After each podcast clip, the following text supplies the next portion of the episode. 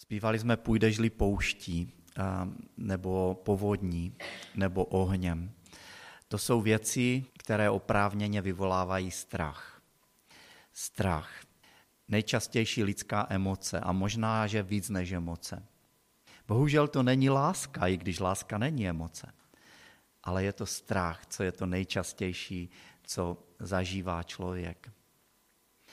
A jsou tři takové, možná více, ale tři základní otázky, které v nás zbuzují obavy. První otázka, bude mě mít někdo rád?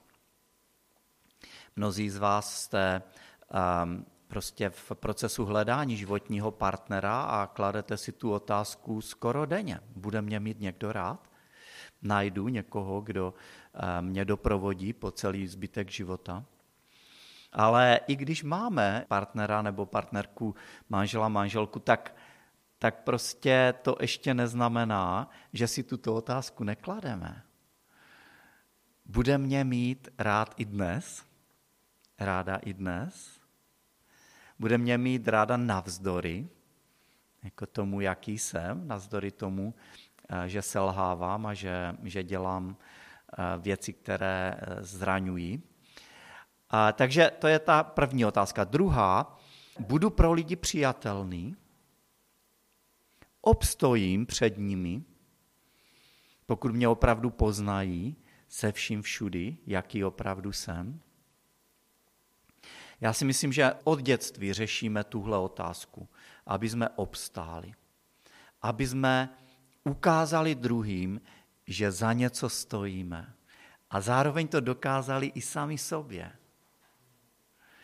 budu přijatelný pro druhé lidi. A pokud selžu, budu mít možnost z no-, nového začátku, bude mi odpuštěno. To je druhá otázka. A třetí otázka je, budu mít všechno, co potřebuju k životu. Věci jako základní životní potřeby, jako je potřeba jídla, oděvu, bydlení, v uspokojení fyzických potřeb, ale taky, jestli budu mít práci, smysluplnou práci, nebo jestli budu zdravý. Budu mít vše, co potřebuji k životu. Takže každý z nás má z něčeho obavy. Já si myslím, že my jako, jako naše společnost je charakterizována strachem a politici to velice dobře vědí a zakládají na tom celé své kampaně. V podstatě, když bychom šli na kostru, tak se bojíme buď odmítnutí, nebo odsouzení, anebo chudoby. Každý člověk, co kdy žil, tak je na takové výpravě za láskou hledá lásku. To je ta první základní potřeba, potřeba být milován. A jsme vyděšeni z toho, že možná je nikdy nenajdeme. Proto jsou tak populární příběhy o lásce, které dobře končí. A to ve všech podobách příběhy, ve filmu, prostě v hudbě, v, na internetu a tak dále.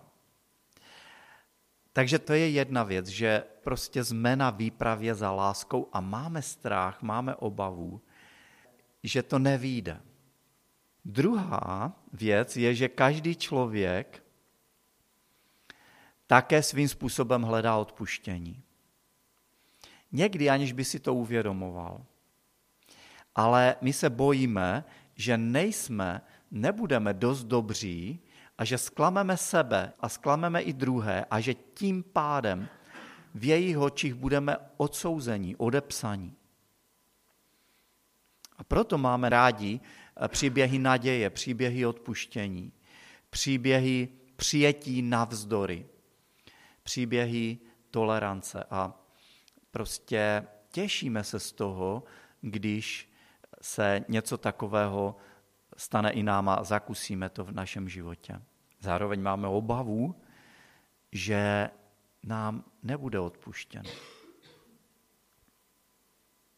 A kdo by se nebal toho, že bude chudý, že, bude, že nebude schopen zaopatřit sebe, svoji rodinu, své nejbližší, že nebude úspěšný v, ve své práci, v tom, co dělá, nebo v podnikání. A že třeba možná skončí, když ne na ulici jako bezdomovec, tak v takové hodně, hodně prosté, chudé existenci.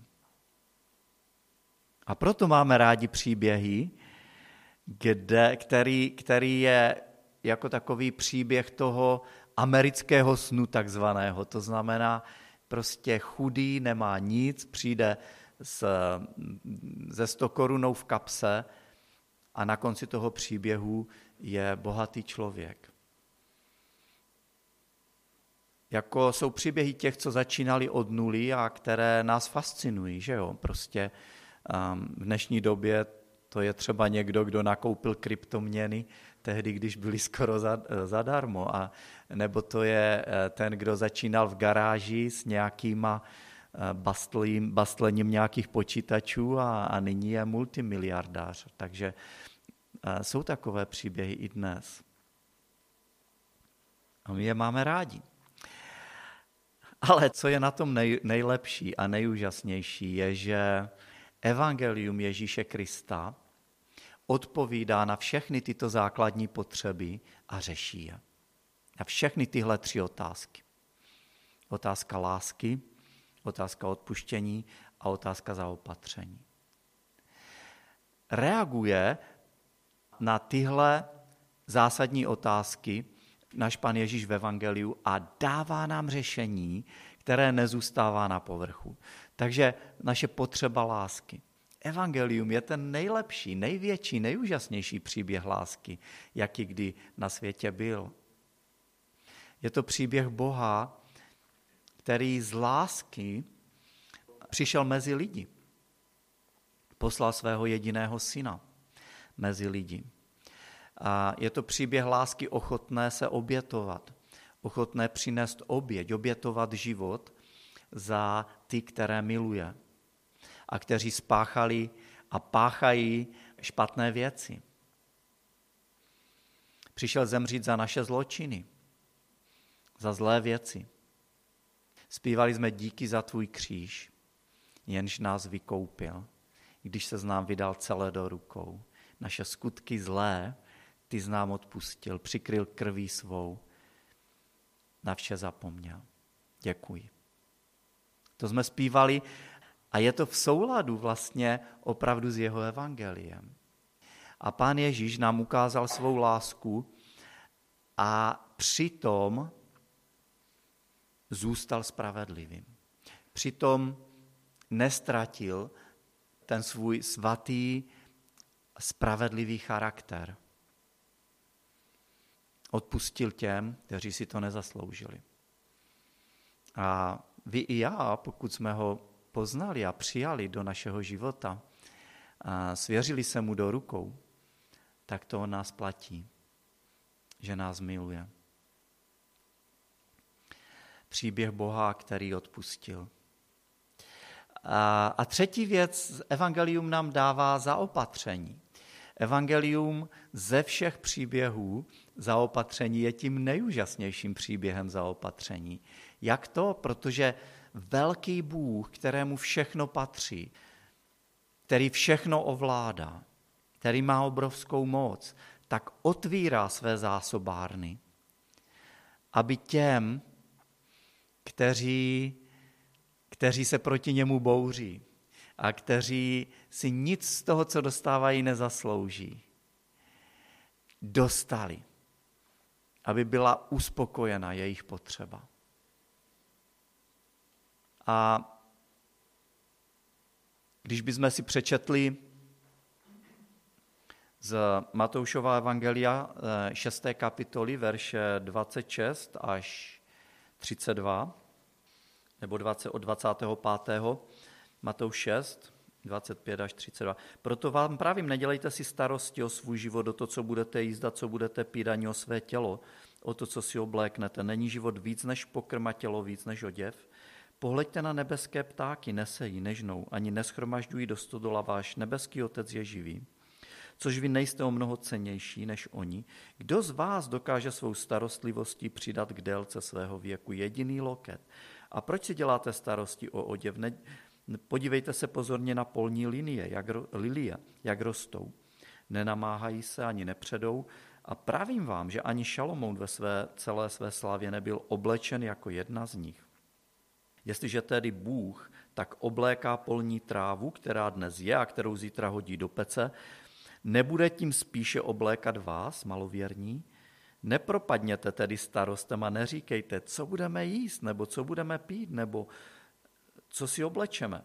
Neboť o to všechno usilují pohané, vždyť váš nebeský Otec ví, že to všechno potřebujete.